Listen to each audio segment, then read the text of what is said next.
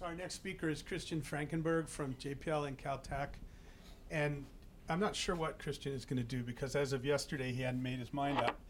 But I think he's going to give us an overview of the instrumentation for measuring column carbon dioxide and chlorophyll fluorescence as it will be made, as it is being made from OCO2 and as it, we hope, will be made from OCO3 on station. Thanks, Dave. And as he said, I haven't made up my mind yet until yesterday, or maybe I should say maybe he didn't tell me yet what exactly he wants me to talk about until yesterday. So that's also an excuse why this is kind of a potpourri of different slides, and I haven't really had a lot of time to prepare for it. But I'll be talking about not OCO2 2/3, but OCO2 2 and 3, where one ended up, you probably know, most of you. It's a global view on the carbon dioxide and solar-induced chlorophyll fluorescence. And this is work of many, many people, all of which wouldn't really fit on this slide, so I can only talk on behalf of many people that are in the OCO2 project and the TCON teams, of course, as well. And just to tell you, this is actually a graphic that we came back with from our KISS proposal that we did, I think, 3 years ago now, Michelle? Yeah. I'm not sure on the fluorescence itself. So just we have some funding. We had some funding available to get a graphic artist to actually work on this. I'll quickly go through this because this is, I mean, we talked a lot about instruments designs, and just a little overview on the OCO2 mission architecture. It's a 3-channel grading spectrometer measuring in the shortwave infrared. It has its dedicated spacecraft, so this OCO2 is not like the ISS. We are sitting on a single spacecraft and basically can command everything. It was launched on a Delta II launch vehicle after the launch failure of both OCO-1 and Glory. They decided to really switch the rocket, and then it went into space. It's flying in the A train right now, and I think we can forget about this part here in this talk. The good thing is it was launched successfully with the Delta II. So how do we measure basically CO2 from space with OCO2, and then also OCO3 will basically be the same principles. We collect spectra of CO2 and O2 absorptions in reflected sunlight over the globe. So what you see here is a sketch. We basically use the sun as a light source. The photons reach the atmosphere and the surface. They bounce back, and this is the light that we measure. And this is an image of the focal plane arrays with the O2A band, the weak CO2 band, and a strong CO2 band. I'll get back to this quickly thereafter. And what we use these spectra is we retrieve the variations in column average CO2. Basically, the final quantity that we derive is a dry air mole fraction, XCO2, which is kind of as if you would just add up all the CO2 molecules that are above you in, say, like a square meter column, and then you divide it by all the total amount of air molecules that are in the same column. And when you ratio this, you get kind of the dry air mole fraction, XCO2, in a column average sense. So we do that by generating synthetic spectra that we try then to fit to the actual spectra that we measured, and then we update the state vector. The state vector includes not only kind of CO2 variables, but it includes also things like surface albedo, spectral shift and squeeze, and also aerosol and cloud parameters that are fitted alongside with it using 3 bands together. And then at the end, of course, there's a validation chain because, as Leslie mentioned, we have to be incredibly precise, or I should better say accurate, to really inform us on the global carbon cycle, because it is probably one of the most demanding measurements that we can do from space so far, because we really look at the sub-percent variability in a quantity. It's not like we want to know whether it's 270 Kelvin or 275 Kelvin. It's really tiny variability between like 370, 371 ppm, which is hard to do. So what do we measure? Again, a zoom up on the spectral range that we cover. These are actual TVAC data that we took at JPL. You look at reflected sunlight. This is the oxygen A band. You see it here in grayscale, the deep absorption features in the oxygen band. We have one weak CO2 band, which is this one. So you see here that the absorption lines are not that deep, and we have a strong CO2 band that are way deeper. And there was a question earlier on the aerosols. Basically, the idea of having the oxygen band, a weak band that is less sensitive to aerosol variability, and a strong band with which you can get some aerosol information out of it. By using all 3 bands together, in principle, you get information on both the CO2 content, but also on the aerosol distribution, at least to some degree. Maybe what's important to note is, coming back to the column measurements of CO2, that we can't really do profiling at all. And that makes it a little bit more complicated in a way that, of course, the surface variability of CO2 is much higher than the variability that you see in the column. This is a slide that Paul gave me. This is basically, if you look at the FTS data at Park Falls and you look at surface variability across the seasons here with a summer drawdown like this, you have a pretty high seasonality in the surface data from the tower. What you see in the FTS column average sense is basically this dampened signal. I think in this case it's about 3 times less of a magnitude than what you see in the surface. So in principle, we can't really say how the profile looked like. So this is something that has to come in as knowledge in the inversion scheme later on, because we just average CO2 across the entire column. So it is somewhat more difficult. This is now a slide, an animation that we made for more public relation really purposes from real OCO2 data, the CO2 distribution. It's kind of nicely smooth now because there was a pretty strong smoothing filter across it. But I don't know where we are right now on the date. So we are here in February, March. You see the buildup of CO2 basically over winter in the northern hemisphere. This might be related to some biomass burning in this area, but don't interpret everything that you see there. So you see the change in coverage as well. So now that we go to boreal summer, we basically cover the northern hemisphere much better. And now the drawdown period that is clearly visible in the OCO2 data as well. So we now have kind of a year of data with OCO2. And as Leslie said, now it starts to get interesting because you should not take that data and interpret everything like this little blob. It has to do something with that location there. It's a little harder with CO2, atmospheric CO2, because it really, as she has shown, it's influenced by weather. We don't know at what specific. It might just be that this specific point here was measured at a different time than this one, and this was just the weather pattern that's obvious in the data there. So you really have to put it through an inversion scheme to interpret the data. Oops, where am I? And that's what I call the next steps.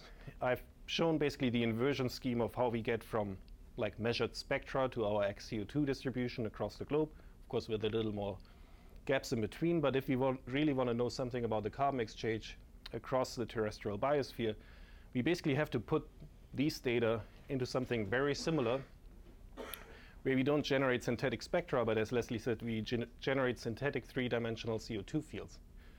And as opposed to, we operated like we put our instrument model on top of the synthetic spectra. In principle, they have to take the instrument model which describes the sensitivity of our measurements to the quantities that they actually generate here. In our case, it's kind of a column kernel, so we first have to generate like a total column average out of these data, and then we also have to take into account the vertical sensitivity, which we describe with average and kernels. And then instead of different spectra, that basically different difference maps go in. So then it goes into an inverse model. And what they do is they update a state vector that includes the CO2 fluxes in space and time to basically model the distribution that we saw eventually. And what then comes out is really a CO2 flux map. But this is something where we haven't been yet with OCO2, just because we only have, like now we just reached the 1 year of data. Just a few slides on what we have right now in terms of validation. You are located right here where this star is, Pasadena, California. And you might have seen the solar dome on one of the buildings nearby when you have been outside. There's an FTS run by Paul's group underneath. And it's basically taking column measurements throughout the year all the time, which is being used as validation site for OCO2. And OCO2 has a special mode where they can target the validation site so that we can have optimal coverage within there. And then there's another FTS station in Edwards, California, near this Air Force base here that does the same thing. And what you see here is probably one of the strongest gradients of XCO2 across the globe, because here you have the LA megacity area with really highly elevated CO2 values, whereas here this is really the desert area separated by the San Gabriel Mountains. These are, how many ppm are those? 3, 4? 3 to 4 ppm differences between these sites. So this is just as an illustration of a validation site. If you put all the EFTS data together across the globe that are on there, it's a collaboration by many institutions, and have the TCON XCO2 on one slide and the OCO2 XCO2 on the other one, you actually already now get a very nice agreement of all the data that we have collected so far. And this is being used to get a kind of a little general bias correction. You see here that there's a little offset It's really hard to get it immediately right just from first physics, so there has to be some post-processing all the time. But overall, I have to say, if someone would have asked me like 6-7 years ago if you could pull that off, I probably would have said, it's going to be hard.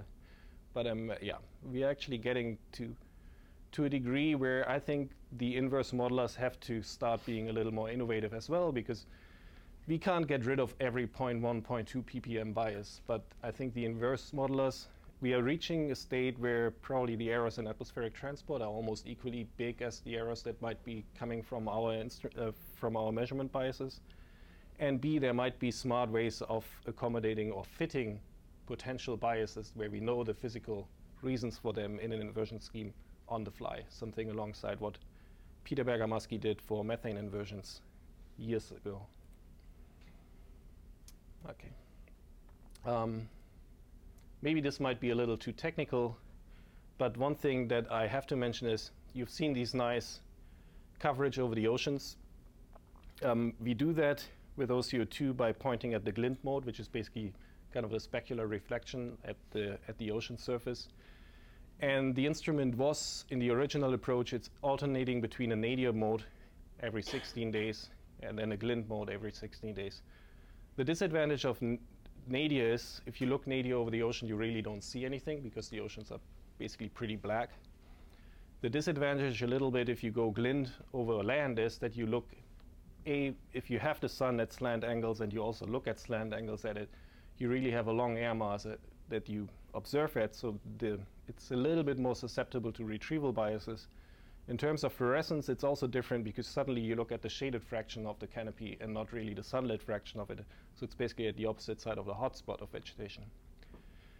There's now a revised approach because we've realized that some of these orbits, they basically almost always cross over land, so it doesn't really make any sense to do them in nadir all the time. So these are now being switched to pure glint orbits, and then there's an alternating pattern on land between glint and nadir all the time. Because with this approach, you basically skip the ocean or don't have any information on the ocean for half of each month. And now it's being a little bit more equally distributed in time. And these have been implemented in early 2015. So what's next? OCO3. Don't bargain with me for power, because I'm not really. So I wasn't really aware of all these problems, so I'm nicely shielded from that yet. And I also don't have to talk a lot about the ISS orbit geometry, because I think a lot of this has been pointed out before. The main difference between OCO2 and OCO3 is basically that OCO2 was really on its own spacecraft, and it did the pointing by just moving the entire satellite.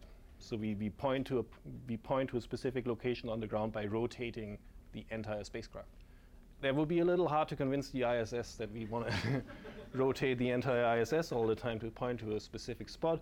So they now have a pointing mirror. The advantage is now it can also flip between land and ocean at the glint spot directly. Because before, if you cross over Africa and then you go over the ocean, you can't suddenly rotate the spacecraft within like a second and point at the glint spot. That doesn't work. But if you have a pointing mirror similar to GOSAT, you can actually flip the mirror and directly look at the glint spot when you are over ocean, and look at nadir when you look at land. So that's a big advantage. So this is just a quick comparison of them. Maybe the most dramatic one is now we can cover plus minus 52 degrees on the ISS just because of how the orbit works. The best thing is there's an enhanced target mode capability, because before we could point only with a spacecraft. Now we have an expanded pointing mechanism with a pointing mirror assembly, and the same holds. This will be great for A, the target mode, with which I talk about a little bit next, but also the glint and ocean sampling, which will be really optimized, because so far we were throwing away a lot of data over the oceans because they are unusable. In terms of the target mode, where basically the satellite can point at a specific spot and then scan over it with what OCO3 can do, but OCO2 not really that much. OCO2 has a target mode where we basically keep staring at something while we fly over it. OCO3 with a mirror can basically jitter around and basically image the area around it a little bit. Since we are more in an ecosystem-related workshop here, I don't talk about one of the main goals, which is big cities, that where you might see stronger CO2 gradients. So, for instance, you could map the entire LA basin with this mode.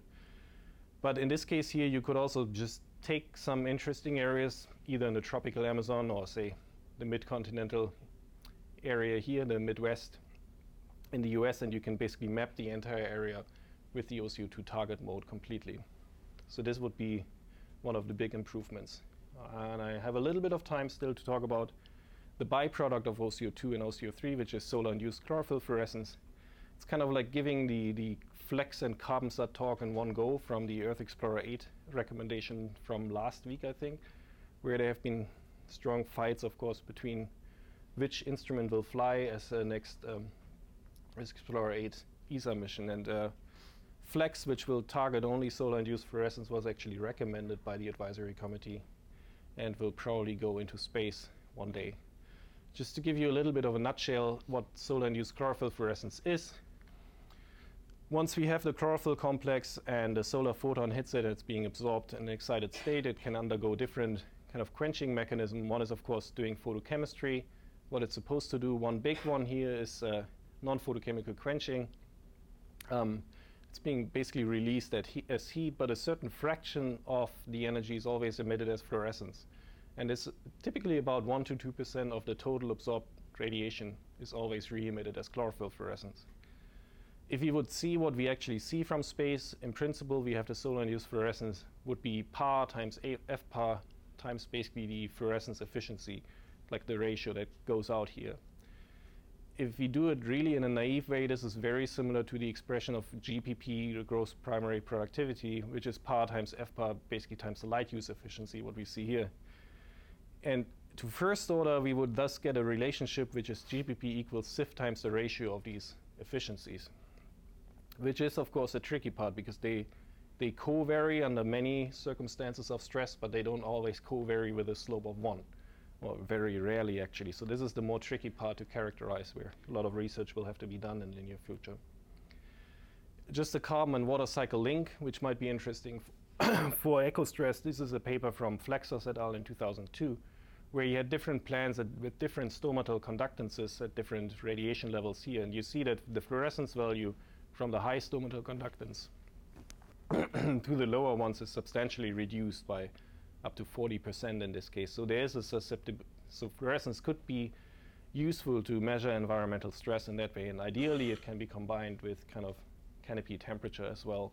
Because for us, it's really hard to disentangle these effects from changes in APAR. It's really hard to do a really process-based understanding of what's going on in this case.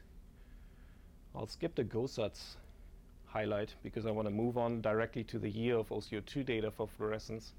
This is what we get from OCO2 right now with fluorescence just at one of those wavelengths, hoping that this works. And this is now a time series roughly gridded, averaged over 16 days. Green is high. Sorry, this cut off this color scale here. So green is high fluorescence, the red is basically no fluorescence. And now you get the growing season here kicking in. And the Midwest, which is really like the paper by Luis Guanta has shown that the area here in the crop belt of the US has the highest peak fluorescence values across the globe. And now you see the dormant season again. And now it basically is just repeating itself. But it's nice to see the transition of the growing season here, basically starting in May, June, July, going in there. And then Spain is basically drying out in May, June already, similar to the climate here in LA that you might have noticed here. This is a long-term average that we observe now. This is basically all the data that we have gridded on this map. That's why you get a nice global coverage. But it might be slightly different seasons sampled at different areas. But overall, it's working as we expected it to be with OCO2.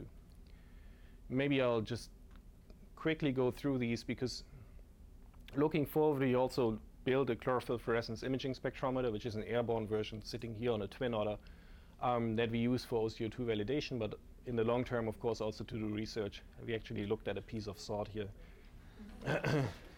where you can see a beautiful spectra. So as opposed to OCO2, which kind of took up fluorescence as a kind of byproduct just by chance, more or less, we now have a more dedicated instrument where we basically have the whole wavelength range where fluorescence is occurring at a high resolution.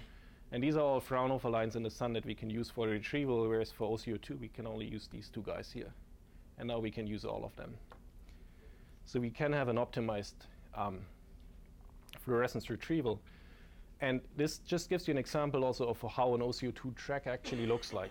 So these are two OCO2 orbits on August 13 and August 16.